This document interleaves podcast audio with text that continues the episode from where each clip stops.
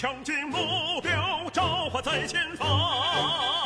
我要强，我们就要担当，战旗上写满铁血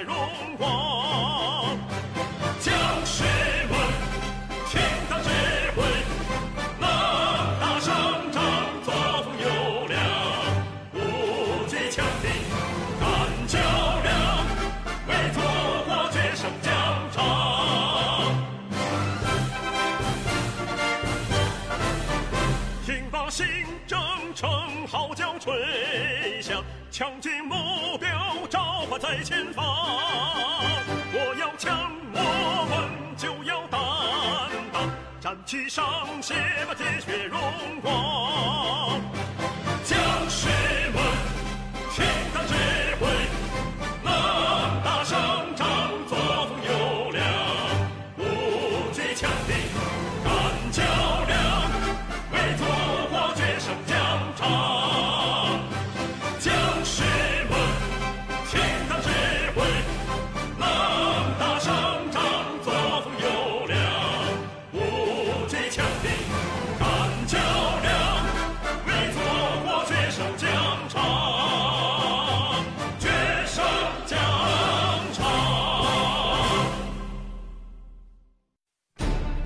际风云变幻，四月十二号，中国在南海附近发射了洲际导世界军情概览。世界上可见的五款五代战机分别是。这里是郑州新闻广播，听世界，和你从另一个角度看问题。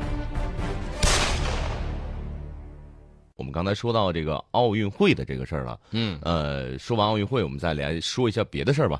呃，说一个搬起来石头扔上天，然后这两天忽然发现石头掉到自己脑袋上。，对，都不是砸着脚了，致命啊！这个呃，最近这两天呢，我们一直在说南海仲裁，这啊个伪南海仲裁山寨法庭，嗯我们都知道了。但是呢，法国这两天自己媒体发现不对劲儿呢，嗯这，这石头好像砸自己脑对，壳上了。扔扔着扔着越高，哎，不 对啊，这个方向好像变了呀。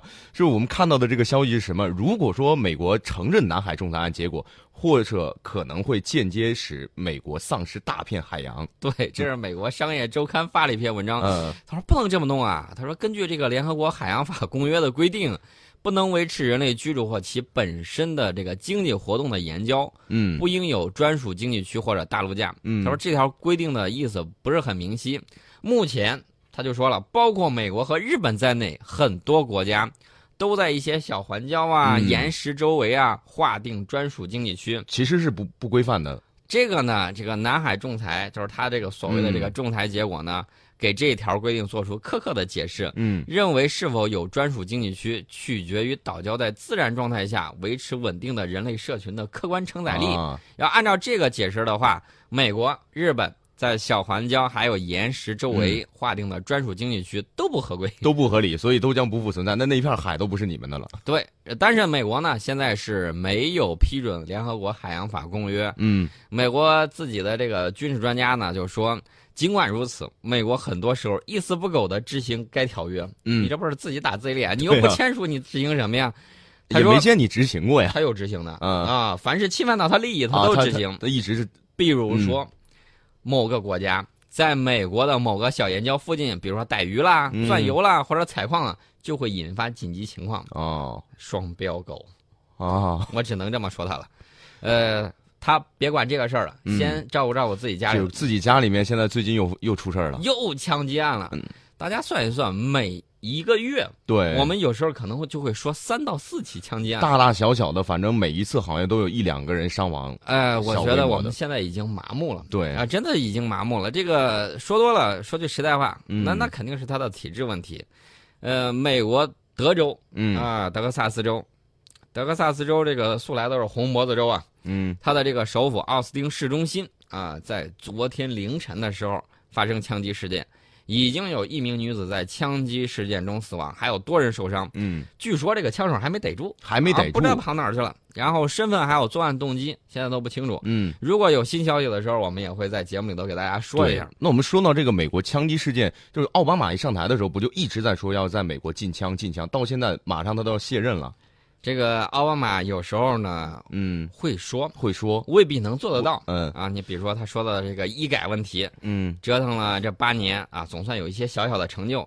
大家可能还不知道吧？这个美国是没有全民医疗保险。嗯然后呢，这个奥巴马使劲儿在推动这个。有人说你这个是劫贫济富，嗯啊、有很多人就说你这个东西我买了这个保险，发现还不如没买保险之前嗯，交的少。对，所以说呢，有的人也很不满意。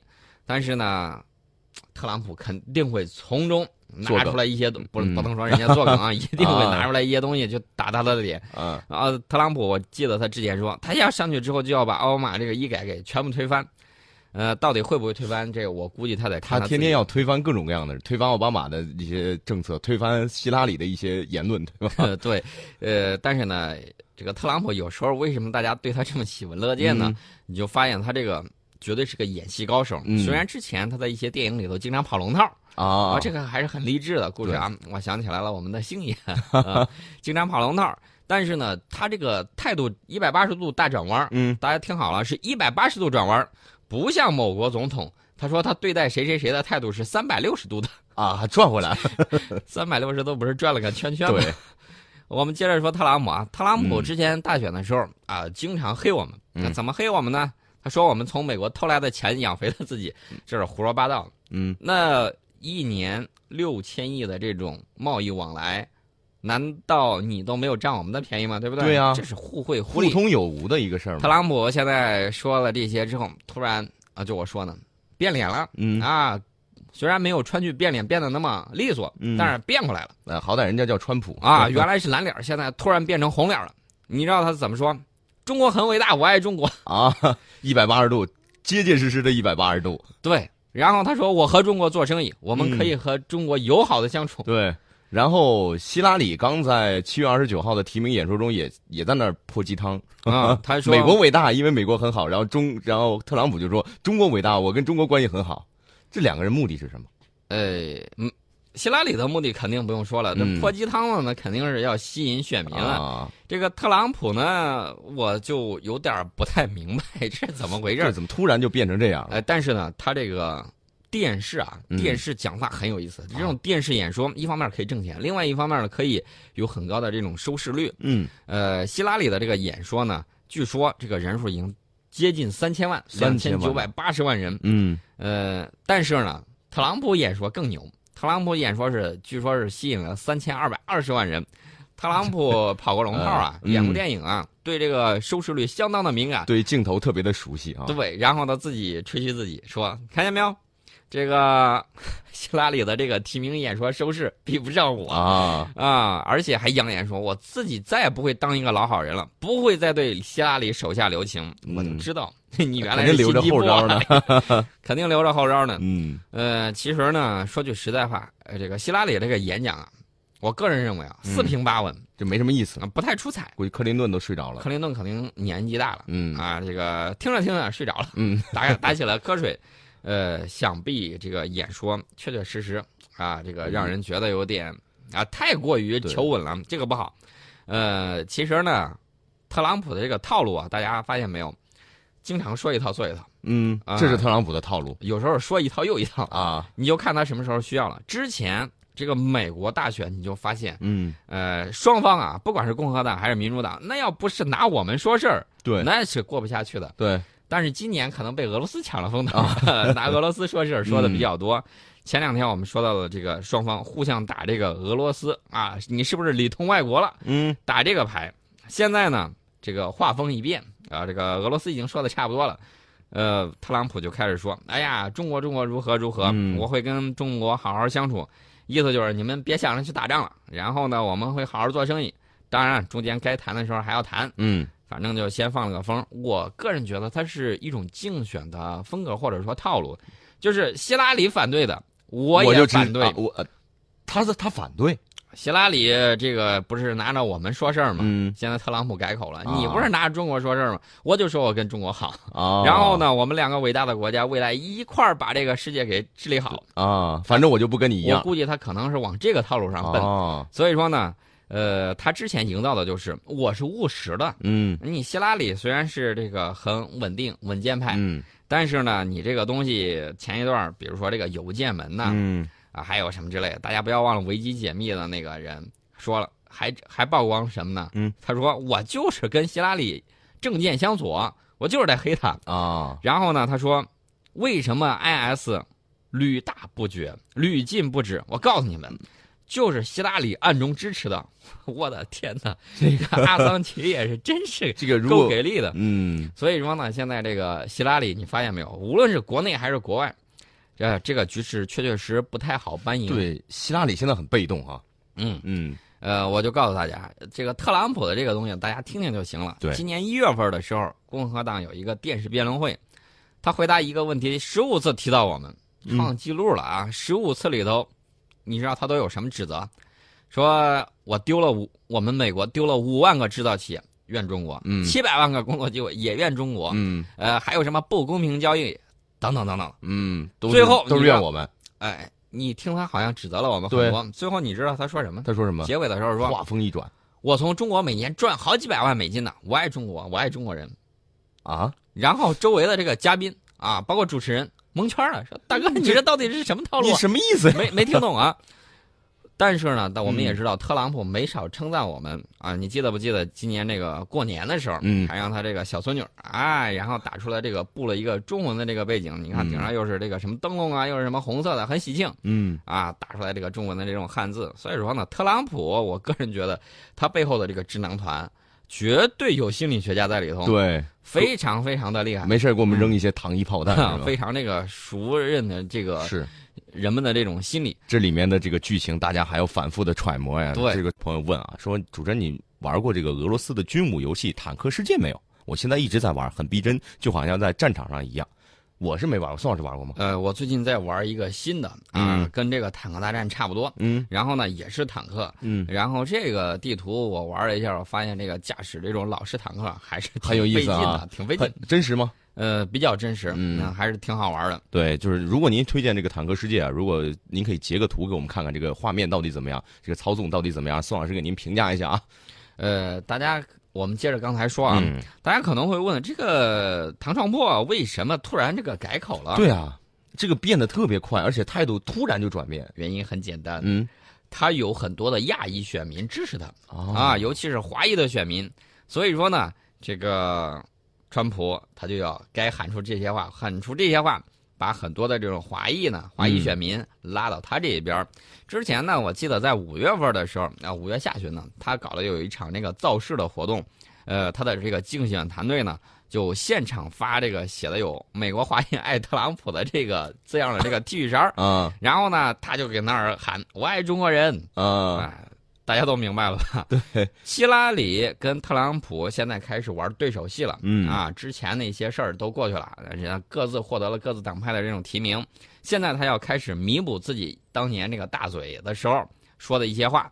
所以说呢，亚裔选民是他争取的对象。嗯，呃他也不算是弥补吧，他也是个套路，很深的套路，很套深的套路到现在呃，我们经常说这个敌人的敌人就是朋友，是吧？美国其实还有一个谚语，啊，叫打不过的敌人对也是朋友。对，在美国的体育圈流行这样一句话啊：打不过你，我就加入你。对，这床破呢有一个对立统一的这种哲学思维啊，我个人嗯认为比奥关海和希拉瑞这些单向思维的、脑筋不会转弯的要聪明得多。嗯所以说呢，有人就喊床破动算啊，这个就挺好玩。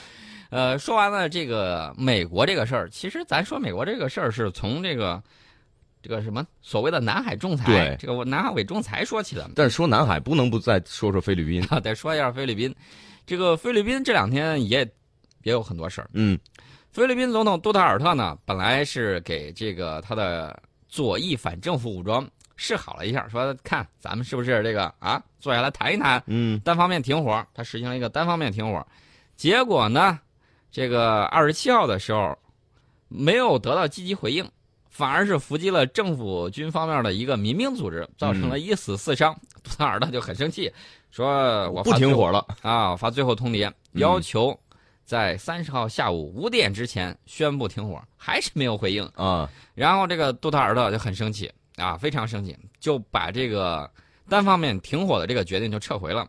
但是他说了，不影响，不影响与左翼反政府武装定于在八月下旬，他们要跑到哪儿啊？跑到这个挪威首都奥斯陆举行和谈，这个不影响，该谈还是要谈。从上个世纪六十年代到现在，菲律宾左翼反政府武装和政府军之间的这个冲突呢，到目前为止已经造成了三万多人丧生。